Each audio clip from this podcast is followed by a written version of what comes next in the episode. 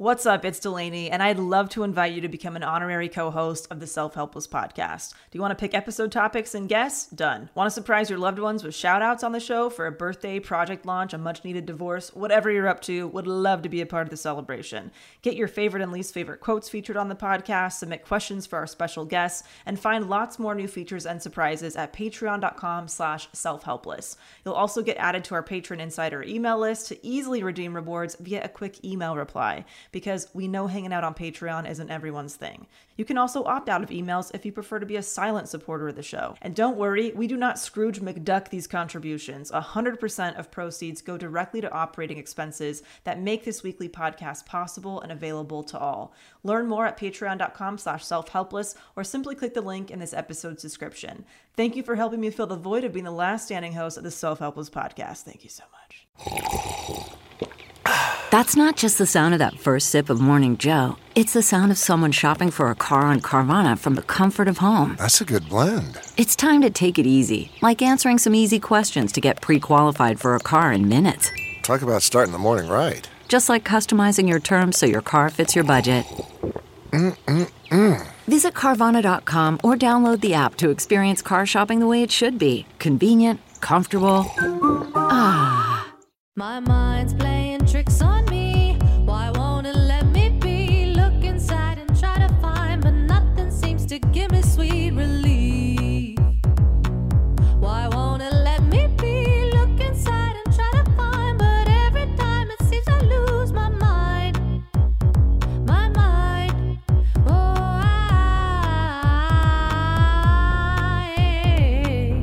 It's Self Helpless with Kelsey Cook, Delanie Fischer, and Taylor Tomlinson. Hey guys, welcome to another episode of Self Helpless. I'm Kelsey Cook. I'm Delanie Fischer. And I'm Taylor Tomlinson. And today we are so stoked to have this kick ass guest. We've been wanting to have her on for a while. Uh, she's a certified financial planner, entrepreneur, wife, mother. She is invested in helping others undergo financial transformation. She hosts the podcast Profit Boss Radio. It discusses what powerful and successful women really think and feel about their finances. And uh, she also gave a 2013 TED Talk, which is so cool. Yeah. And she's an expert in behavioral finance and money psychology. Please give it up for Hilary Hendershott. Yes! Hi, ladies. Hi. Oh my gosh, uh, I'm so excited that you're here, here, Hilary. Um, a few months back, I start, I came upon your podcast and I binge listened to a bunch of episodes and completely fell in love with you and the way that you approach uh, and kind of tackle these topics. And yeah, we are just thrilled that you're here. Um, so uh, if you want to go ahead and tell us your favorite or least favorite quote uh, to kick off the show, why we start there? I'd love to. And there's actually controversy about who actually said this quote, which I think is normal. Like it seems like half the quotes on the internet are attributed to Albert Einstein. This one is either. it seems like this. This one is either William Hutchison Murray or John Paul Goethe. But anyway, here goes. Until one is committed, there is hesitancy, the mm. chance to draw back, always ineffectiveness. Concerning all acts of initiative and creation, there is one elementary truth, the ignorance of which kills countless ideas and splendid plans, that the moment one definitely commits oneself, then providence moves too. All sorts of things occur to help one that would never otherwise have occurred. A whole stream of events issues from the decision, raising in one's favor all manner of unforeseen incidents and meetings and material assistance which no woman could have dreamt would have come her way.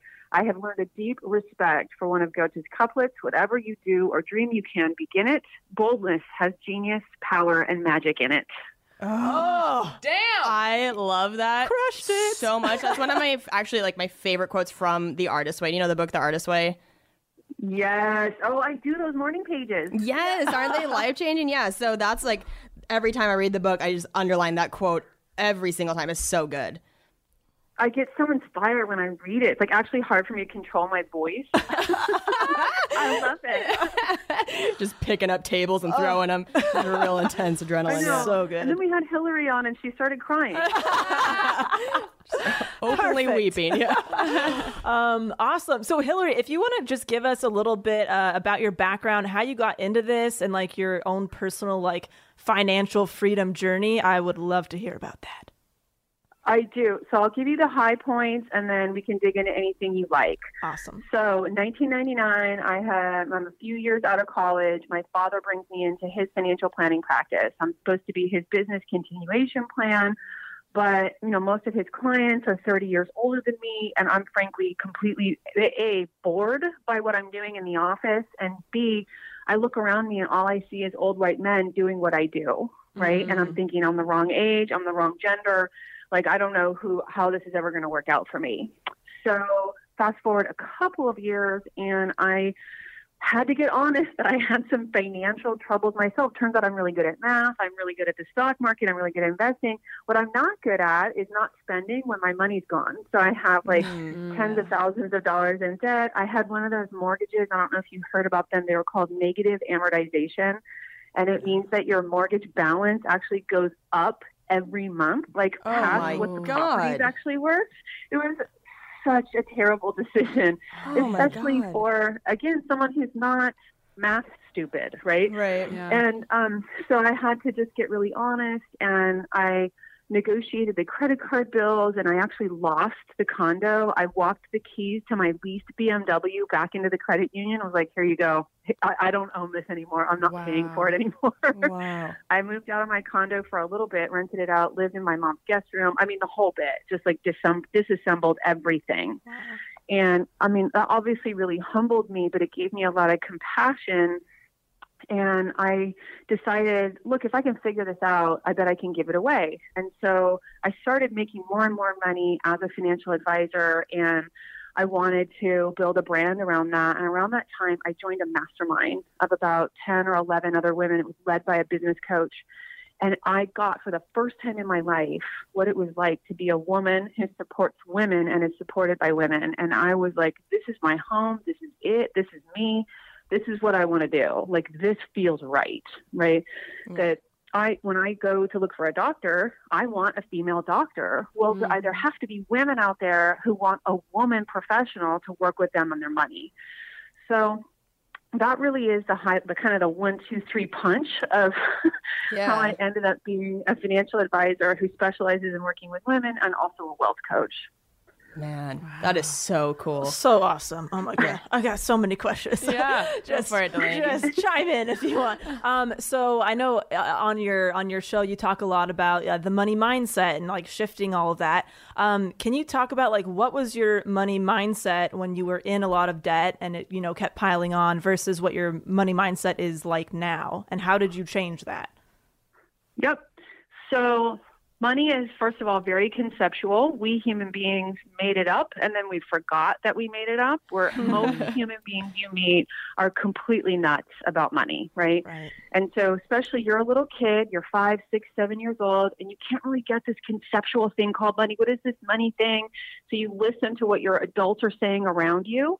And at- at some point, somebody says something, and you decide, I got it. That's money. And for most of us, it was something like money doesn't grow on trees, or there's never enough money, or we can't afford that. Right. Mm, for yeah. some of you, it's um, money is the root of all evil, or money is, you know, greedy or bad. Um, other people have very different money, uh, what I call it a money operating system. Um, for example, there's always enough money, or if I'm good or virtuous, the, the universe will take care of me, or worse, daddy will take care of me. um, right? So I grew up with a lot of there's never enough money. And it actually, I mean, we weren't poor. It's just that my mother was a really good budgeter and a really good saver. So I thought we were poor and we weren't. But, but for me, there was never enough money. And also a little spice of money gives me value. Like, my income and my assets that's that's how much i'm worth in the world so you can imagine those two don't go together very nicely. I'm spending all the money that i'm making by the way in silicon valley as a recruiter before i was a financial advisor making $120000 a year and i'm like spending 140 Oh, um, wow. trying to convince people i'm trying to convince the people around me that i'm worth something right? Yeah. because i think spending money gives me value. Here i'll buy that for you and you'll like me. Turns out i don't even like you right yeah, right.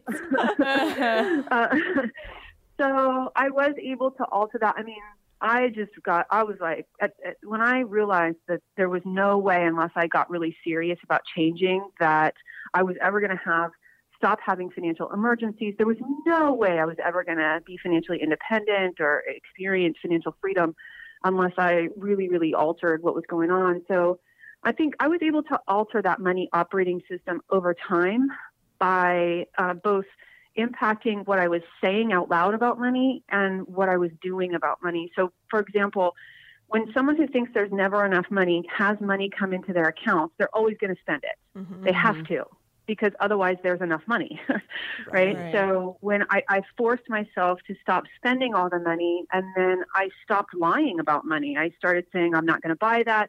Sure, I'll come out to drinks with you, but you have to pay for me. Like I was like telling people I, I was dating, like I'm living with my mom. Like I just got really honest.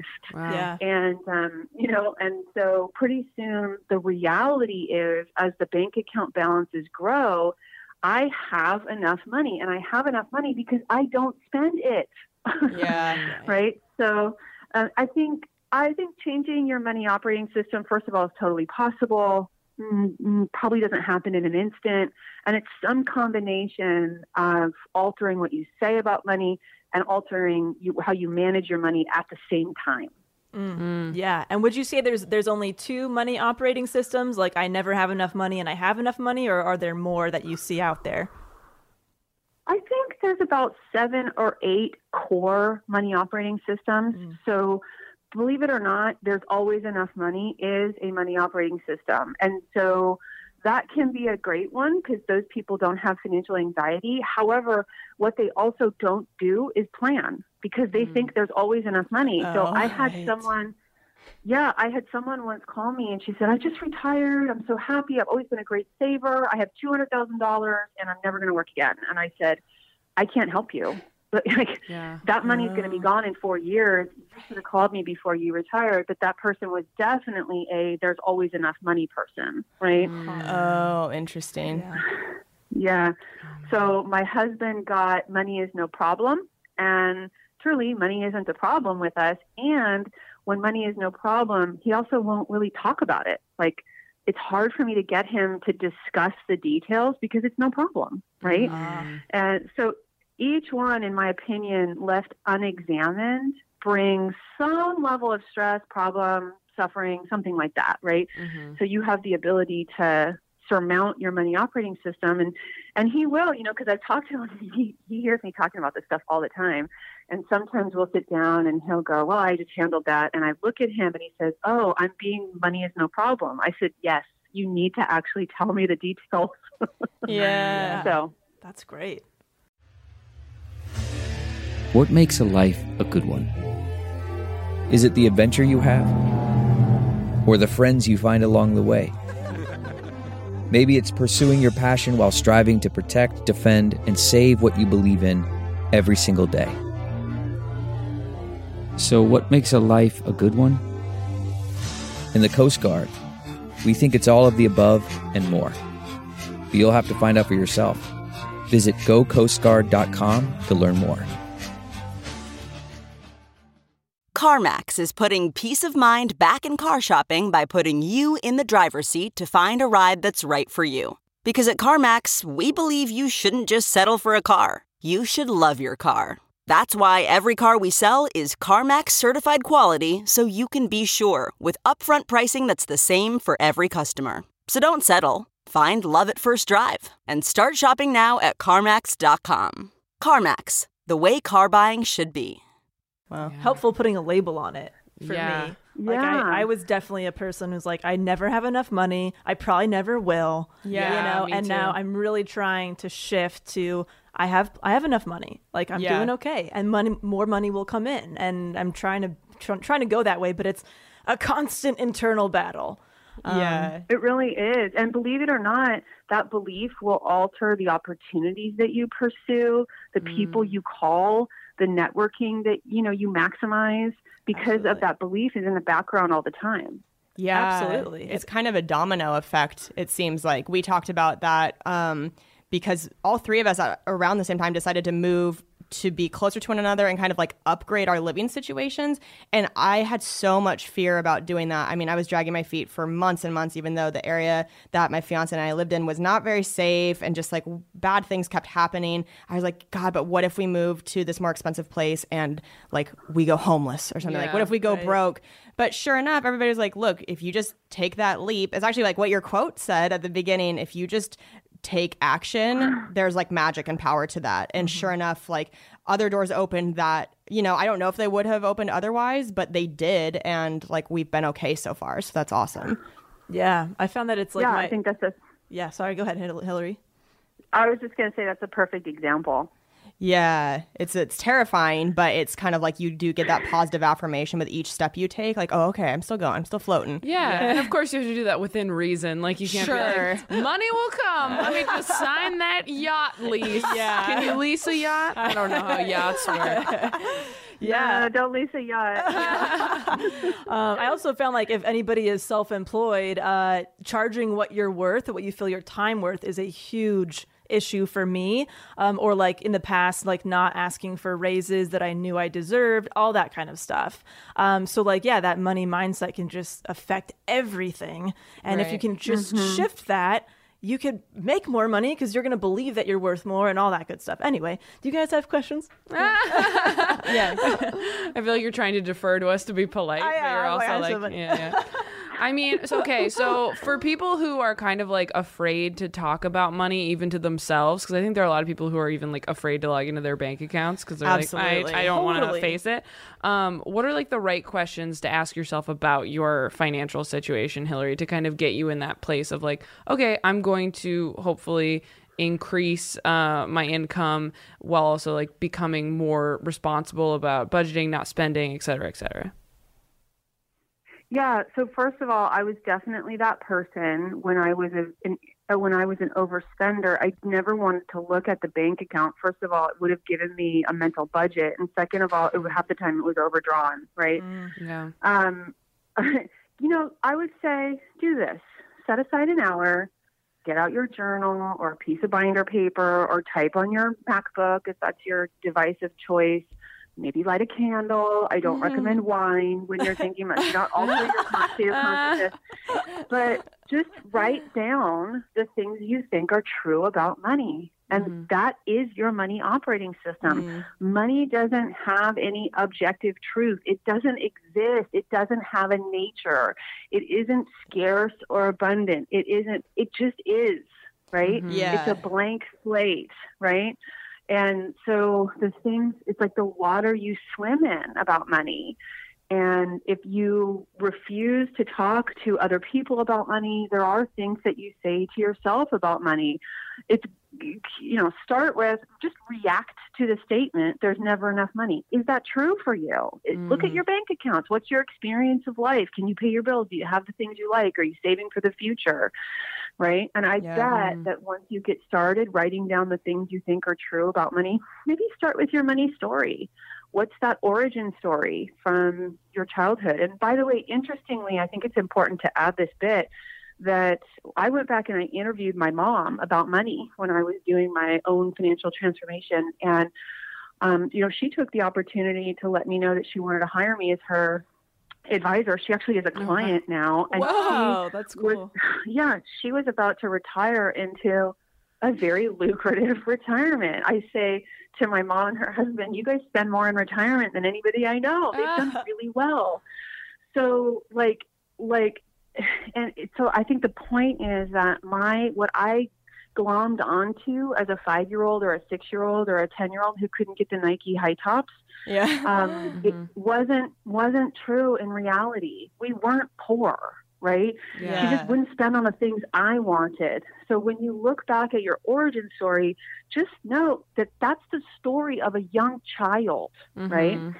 Uh, and you could go interview your family too. That's a great thing to do, actually. You're going to find out a lot, especially your siblings.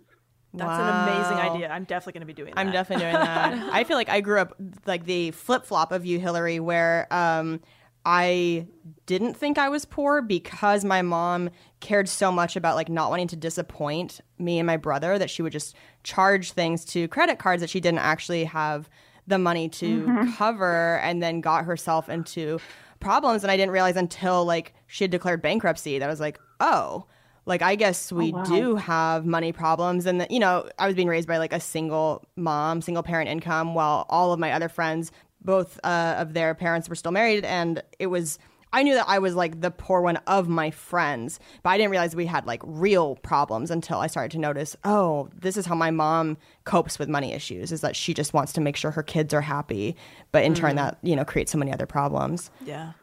That's like more of a rude awakening, right? When Uh-huh. you think that there's enough money and it turns out there's actually massive problems. It's like being Right. slapped in the face. Right, exactly. Yeah. Yeah. Um, I had a question about student loans, and I wonder if that's a really common um, issue you see, especially with like young women, people who are coming right out of college, because it's so tough. You get hit with these loans while you are just trying to spread your wings and like be financially independent. And I know for me, I've been able to pay off one of them. I'm in the process of paying another, and then there's one that's just like huge, it's thousands of dollars, and I'm having trouble even like starting to chip away at it mm. because it's so daunting that I'm just like, oh, I'll just keep doing like income deferment plan or whatever, like low income deferment, just keep pushing it off. Do you have advice for people like am I doing the wrong thing? Should I just start tackling like the the debt and the interest that's accumulated with that?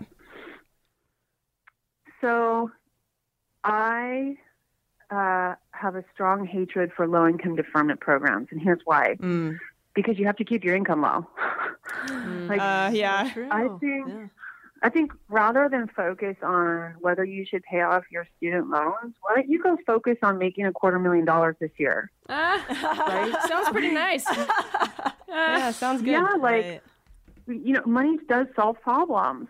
Yeah. And so if you've already incurred the debt, I mean, if you haven't incurred the debt, then by all means minimize the debt. But if you've already incurred the debt, there's nothing to do except pay it off as quickly as you can so that you can get started building your nest egg. Yeah. And so I'm just a big fan of women having like wildly high incomes.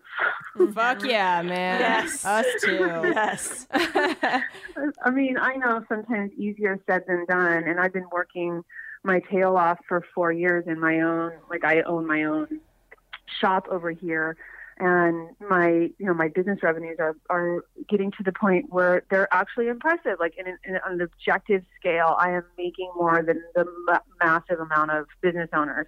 But it didn't start that way. That's and- really cool. Yeah. Thank you. Yeah. So again, I'm not hand waving how tough that is, but yeah, I, I, for you, for you, I would just say, forget the debt. Like, yeah, put it off as long as you can, but go focus on bringing your income up. Don't stay in low income deferment programs. Right. Yeah. Thank you. That's Just great changing the mindset. It sounds like of like Right. Yeah. When you start to freak out about it, go like, well, I'll just do low deferment like six months from now. Yeah. Saying like, don't think that way. I mean, do it if you are still Yeah. at that place. Okay. Yeah. That, makes makes sense. sense. Okay, picture this. It's Friday afternoon when a thought hits you. I can spend another weekend doing the same old whatever, or I can hop into my all new Hyundai Santa Fe and hit the road. With available HTRAC, all wheel drive, and three row seating, my whole family can head deep into the wild. Conquer the weekend in the all new Hyundai Santa Fe. Visit HyundaiUSA.com or call 562-314-4603 for more details. Hyundai, there's joy in every journey. Okay, picture this. It's Friday afternoon when a thought hits you. I can spend another weekend doing the same old whatever, or I can hop into my all new Hyundai Santa Fe and hit the road. With available HTRAC, all wheel drive, and three row seating, my whole family can head deep into the wild. Conquer the weekend in the all new Hyundai Santa Fe. Visit HyundaiUSA.com or call 562-314-4603 for more details. Hyundai, there's joy in every journey.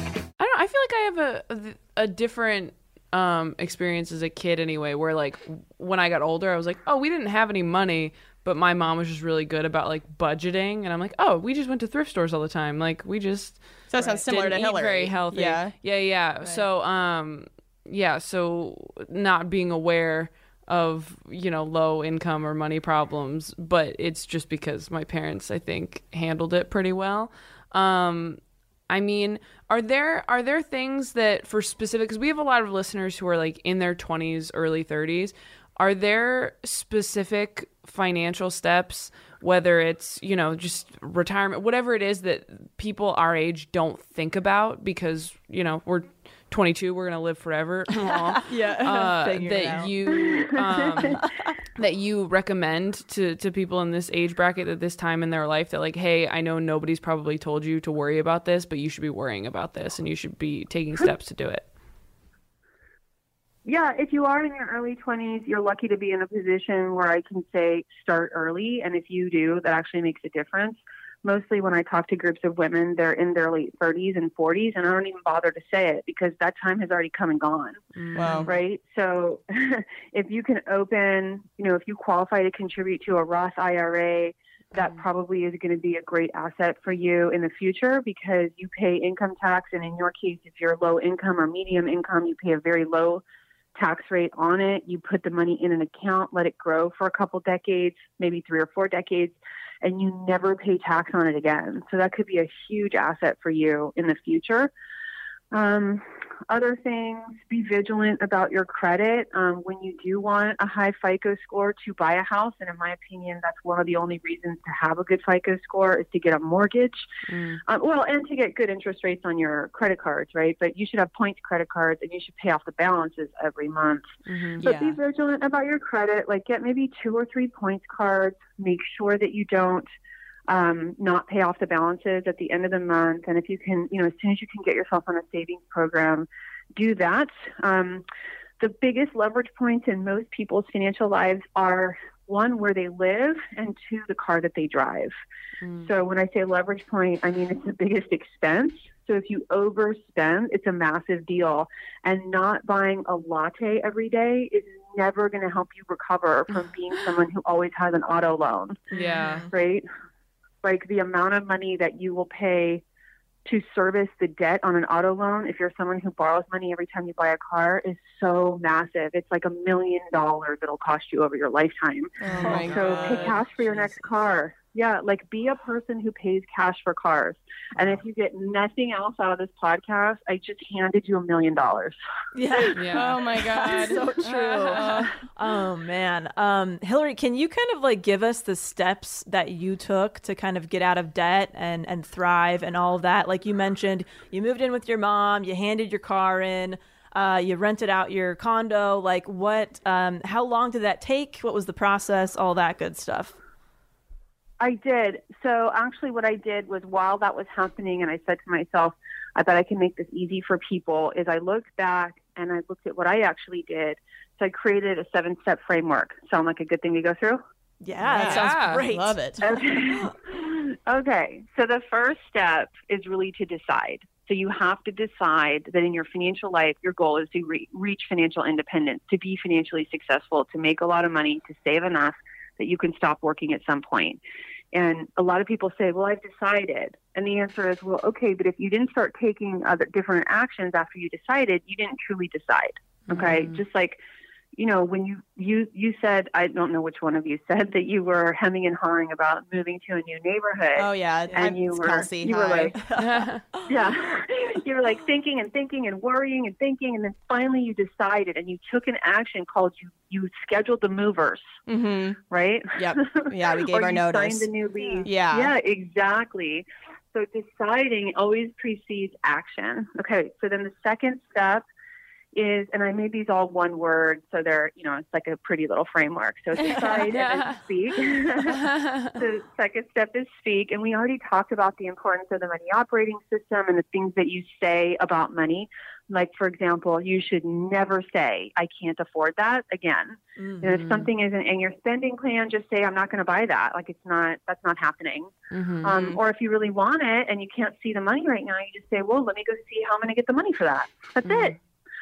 Okay. Yeah. So that's two. the third is plan. You got to have a plan for your money. You definitely would not get in your car to go to your girlfriend's house if you didn't have the address. That would be stupid. yeah, it's a great analogy. So yeah, but that's how most people run their money, right? Yeah. And then kind of the how to get extra credit on that one is most people plan their savings by saving what is left over after they spend. So you can win mm, that game by deciding how much to save um, and then spending what's left. And that makes your net worth go up every single day. And that, for those of you listening, your net worth is what it's all about when it comes to your financial life. So you want to be growing that net worth, which is the total of your assets minus the total of your debts uh, every single pay period if you can. Okay.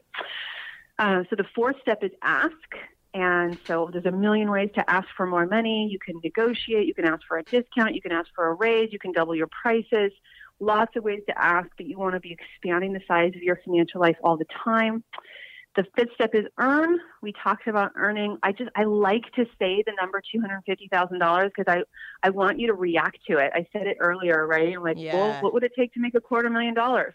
Like anchor on something. Get something specific in your mind. Mine has been five hundred thousand dollars for a long time. Wow. And I hmm. just think it's good to have something very specific. Okay, Yeah. the sixth step is invest. Um, for those of you who are young, maybe your first experience with the stock market was the financial crisis. Lots of folks out there have post traumatic stress syndrome when it comes to investing. But I promise you, and it's totally outside the scope of this conversation, but there are super, super, super smart, evidence based, like scientifically proven, low cost ways to invest that will probably earn you higher returns than your neighbor, uncle, or family member. Okay. Mm-hmm. Like mm-hmm. you'll Yeah. probably get higher returns than anybody you know. Just because most people screw it up. That's the truth. Most people mess up investing, period. Yeah. Mm-hmm. okay. Then seven is protect. So once you've built your castle, you have to build a moat around it. You ask 100 women, what would you do if I gave you a million dollars? And they start talking about all the people they would give it away to. Keep it for yourself. Okay? Fuck them bitches. Like Mark Zuckerberg created a plan to give away his billions of dollars during his lifetime, and that's fine. Once you have enough, you can create a plan to give it away. But until then, you need to be in sufficiency so that people around you are well and nurtured by you, can be taken care of by you. I promise you can make a massively bigger difference when you have enough. Okay. And part of this step is also insurance. I mean, if you're listening, you definitely need auto insurance. Whether you rent, you need renter's insurance. If you own, you need homeowners like get all the insurances. If you're parents, you definitely need life insurance, like a small term, uh, not small, a term life insurance policy. I don't sell insurance, okay, so I'm not hawking my wares, but um, but you do need insurance. And so those seven steps. Um, if you any any story of financial failure that you've heard is a failure to execute on one of those steps. Most people just think about earning. There are a million co- courses and coaches that you can spend a million dollars on learning how to earn money, but they don't teach you what to do with it once you have it. Um, so preserving your money and growing it is a very separate skill from earning it, and you have to have both. Wow. So good. How can I uh, sign up to work with you? I just want to work with you so bad. I know.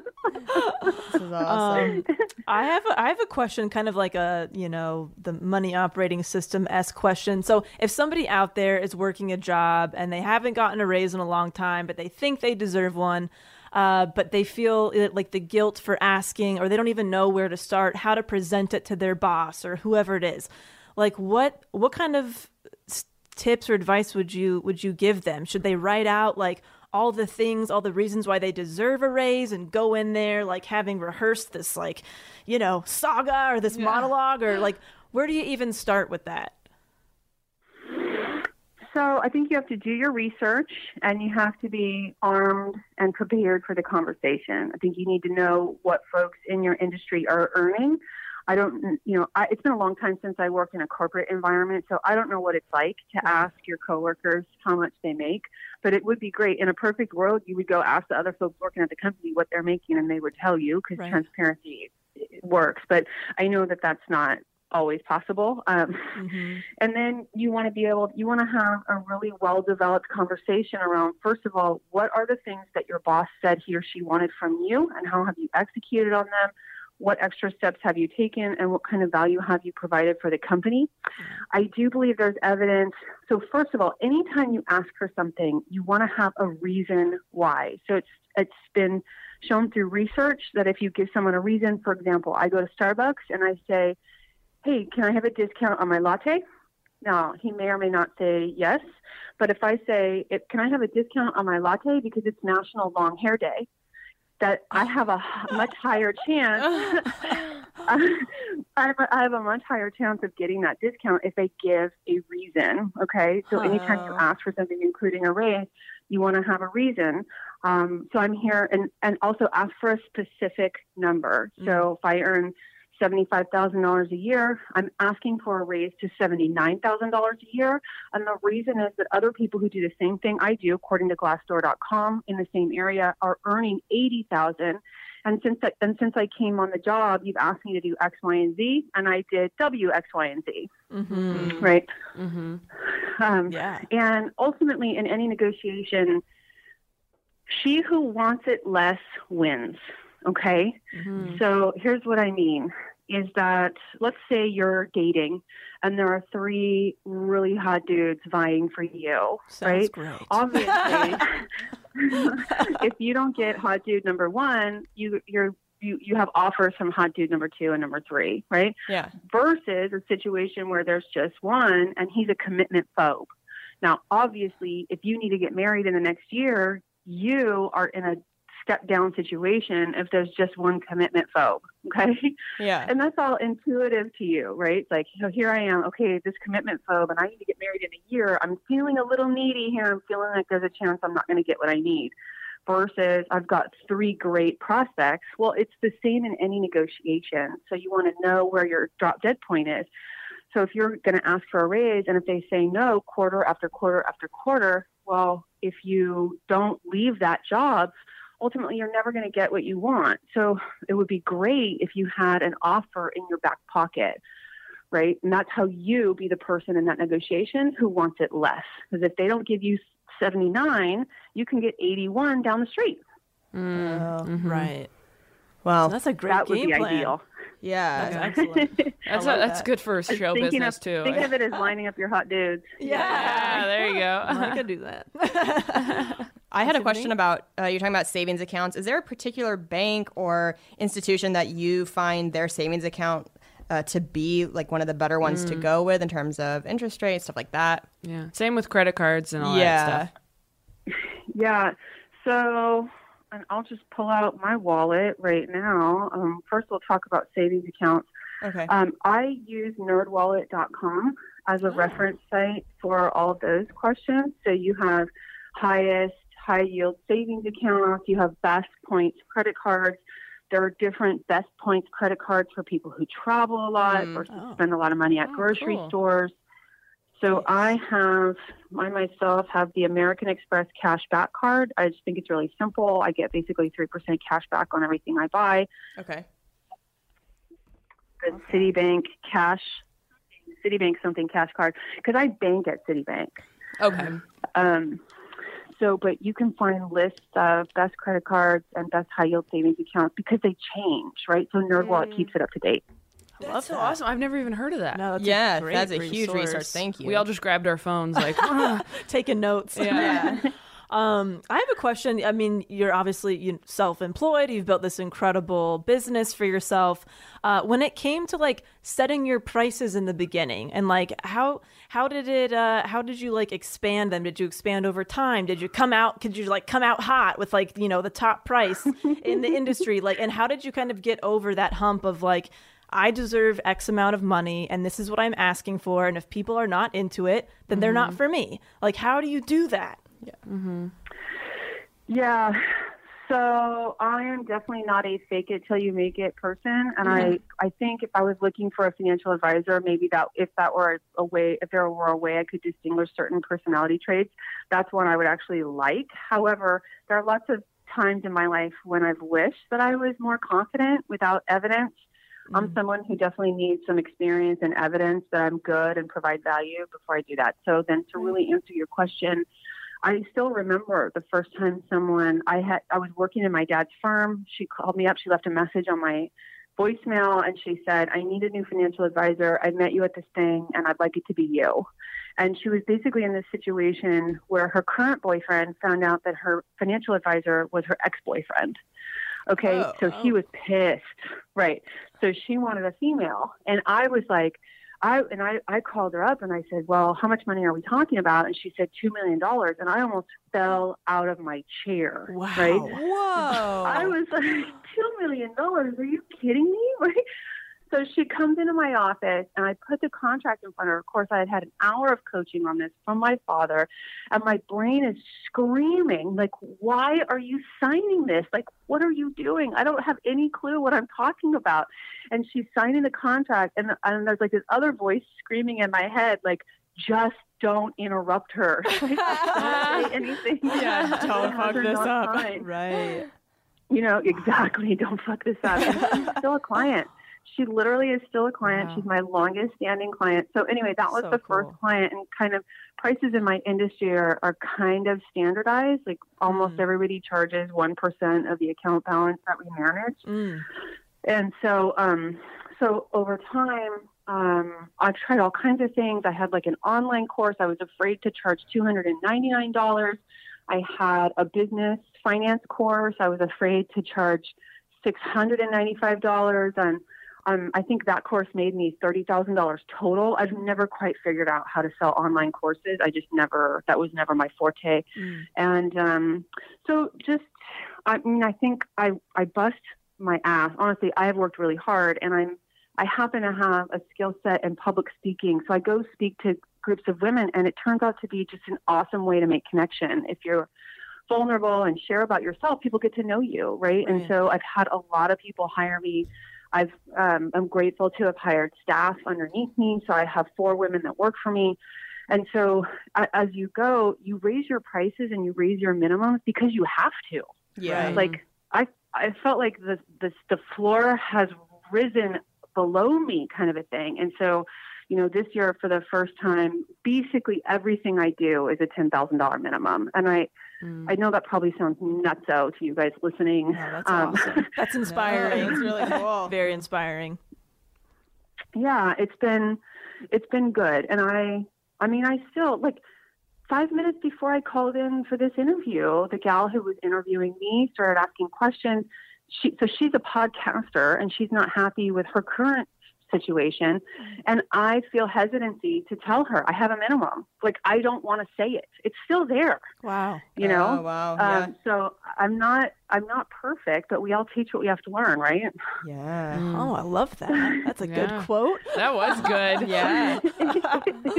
um, I wondered if you help people um, who are in relationships and talking about like financial mindset within a relationship. Good Uh, question. I feel like not very often do two people feel the exact same way about money in a relationship. And uh, yeah, I just wondered what your advice was on that. hmm So my experience is that differences in relationship really get worked out during the second step in the framework, the speak step. So honestly, you get together because you're romantically compatible and a financial, excuse me, a marriage, if you live together, or run your money together, that becomes a business finance partnership. So some people try to like not acknowledge the other aspect of their relationship. Here we are because we had a lot of chemistry, but we haven't talked through the business aspect of our relationship. And so, mm. Like as an example, I worked with a couple last year who they're Silicon Valley engineers. They're making let me see, four hundred and fifty thousand dollars a year combined, and they had two hundred thousand dollars in credit card debt. And they couldn't figure it out. Like they're saving in their 401k, so they're not their net worth is way above zero. But every month they pay off some of the credit card debt and then they rack it right back up again. So and they hmm. were just at loggerheads about it. And so over the course of the program, what we saw was um, you know, she had a very practical money operating system, but he had a more emotional one, that he had an aspect of him that he felt was an artist. He wanted to do photography and music. So every month, but he had taken this job as an engineer to support his family. Like he had sacrificed this aspect of his self expression, right? And so he's buying photography and music equipment every month. And, and it's expensive. And she sees what he's buying. So she keeps tightening her belt and she asks him, please stop buying this stuff. And all he hears is, I don't want you to be a full human being. right? Oh. Like, like your self-expression doesn't matter to me. What matters is money. And that wasn't the communication from her at all. Yeah. And when we were, when we got down to it, it's never a money issue. it never has to do with money. It always has to do with some aspect of psychology. And my experience is when you discover it and bring it to bear and actually find ways for him, and we were able to find ways for him to continue buying photography and music equipment, right? I mean, he already has a massive amount of it, so he can just now that he knows what's going on, he can just use the stuff he already has, but he also has a budget so he can buy it just less frequently. Mm. And they paid off, by the way, they paid off like $77,000 in debt in six Wow. months, seven months. It was, it was like pretty incredible. Wow. So, yeah, and and so like we talked about money operating systems earlier. So imagine if money makes me powerful or money gives me worth gets together with money is the root of all evil. Mm. It's like World War III waiting to happen, right? Yeah. But it's unacknowledged. They don't know. They probably don't even know what their money operating system is. They just think that's true, right? Yeah. So when you when you walk through that framework and you really look at your strongly held beliefs about money as just that, something to be thought about, but something frankly to be challenged. Um, and you look at money like a business, I think that you can take a lot of the emotion and frankly a lot of the conflict out of money. That's really smart to view it as a business. Yeah. Yeah.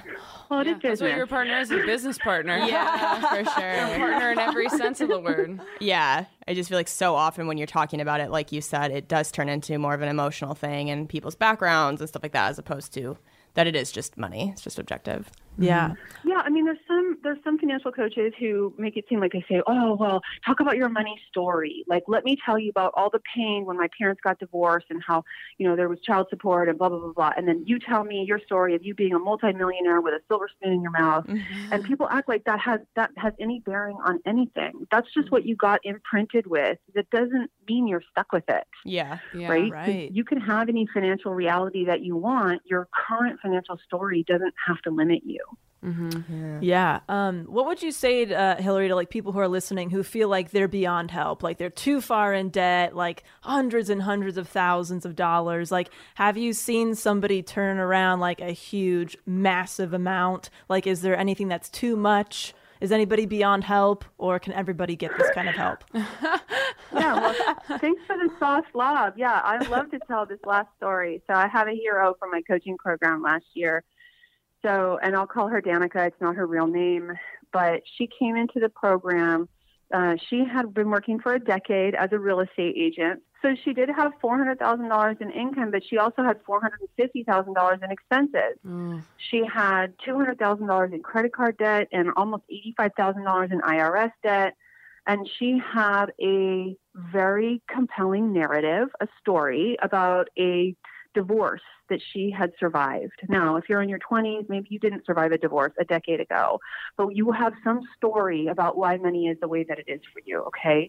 Mm-hmm. And so she was always telling the story, and everyone around her was enrolled in the story, and people gave her and her kids free places to live, and she had personal loans from all of her friends, and everyone felt sorry for her, and they were very inspired by her being this martyr slash victim, right? Mm. And I said to her, Danica, you've done well. You're a survivor, and I'm glad that the divorce didn't kill you. But as long as you have a story about being a survivor slash martyr slash victim, you will never triumph because the mm. survivor slash martyr slash victim is always 10 feet from the summit. And you'll always keep yourself 10 feet from the summit until you decide that that story is part of your past. And mm-hmm. so, and she really got it. And she went around to her colleagues and her friends and her kids, which was massively powerful because she was spending so much money trying to buy their forgiveness for what had happened. Oh, and she said, Yeah, she's like, I can't take care of you and me. I need to take care of me so that when I get old, you don't have to take care of me.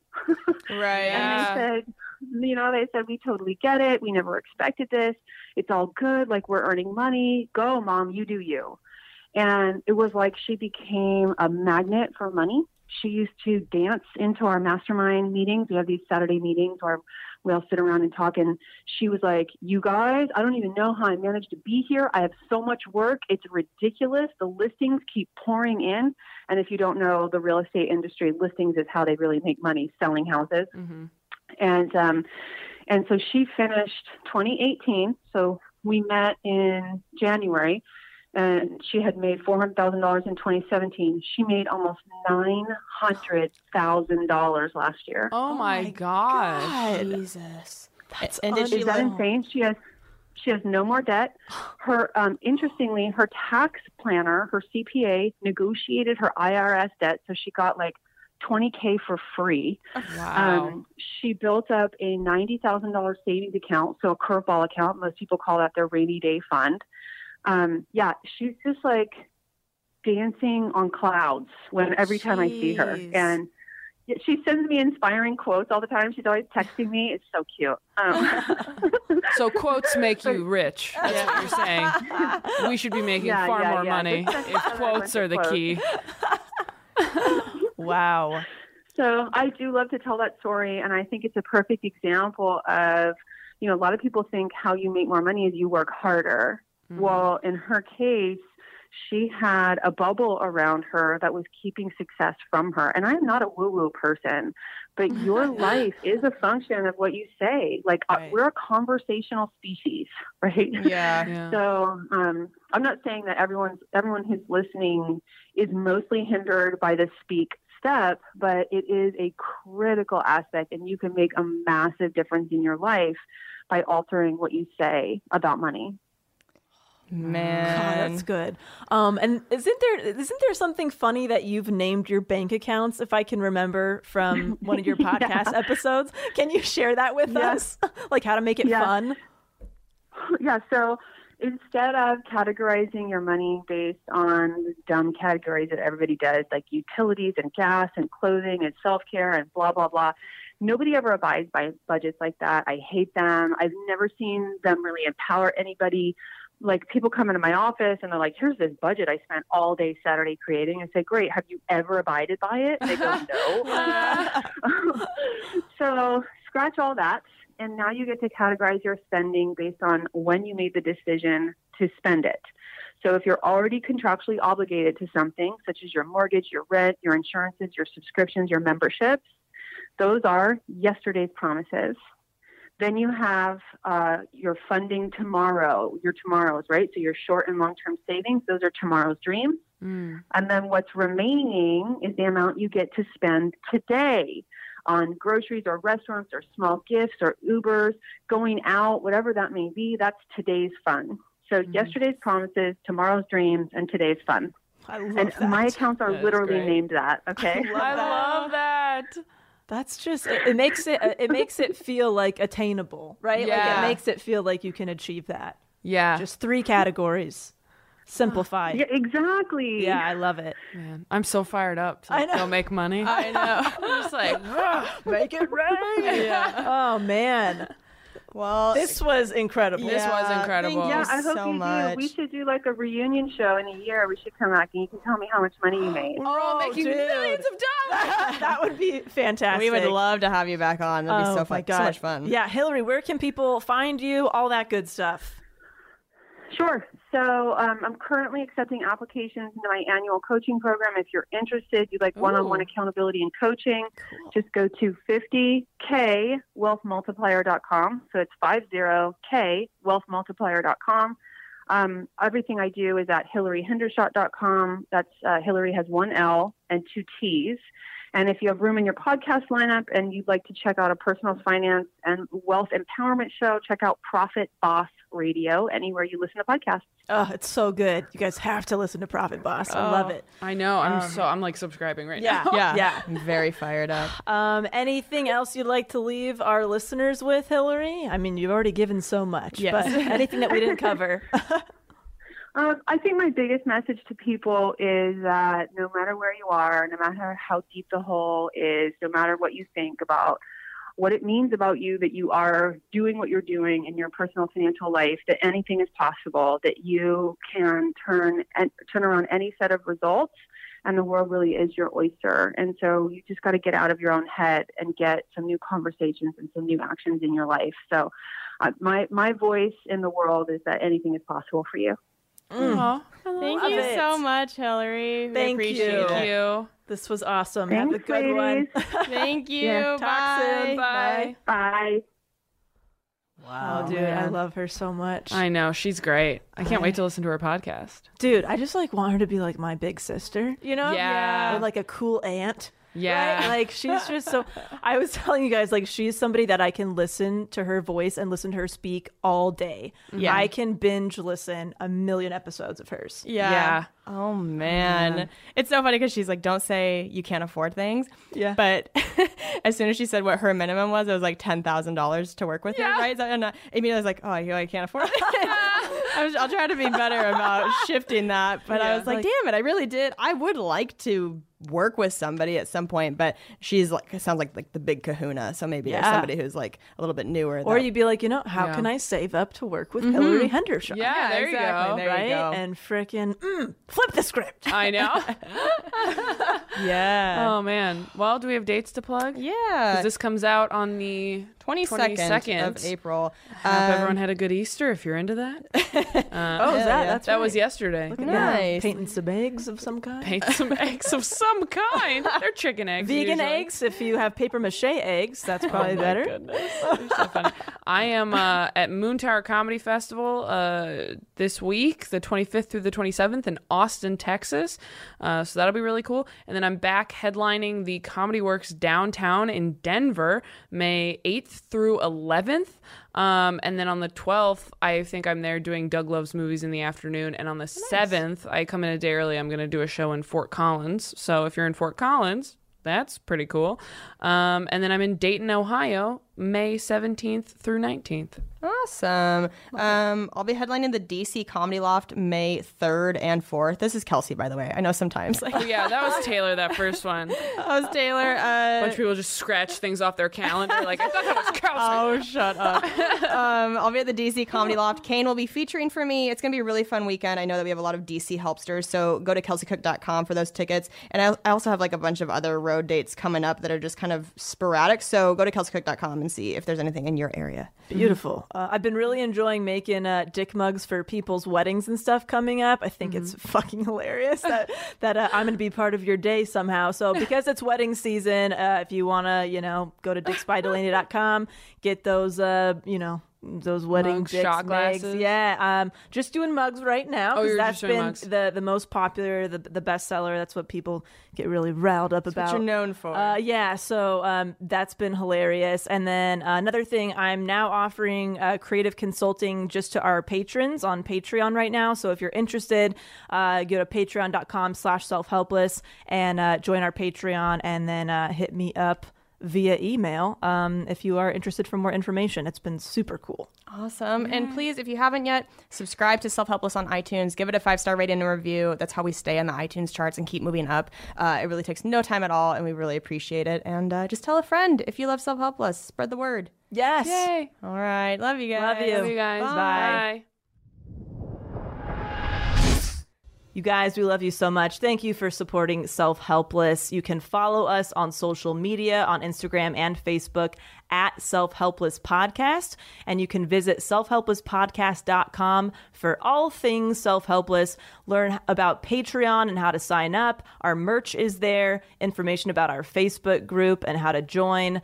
All the episodes you can listen to are on there, a little bit about the show. Our individual sites are linked there, and our contact information, email, and P.O. box if you want to send us some love letters.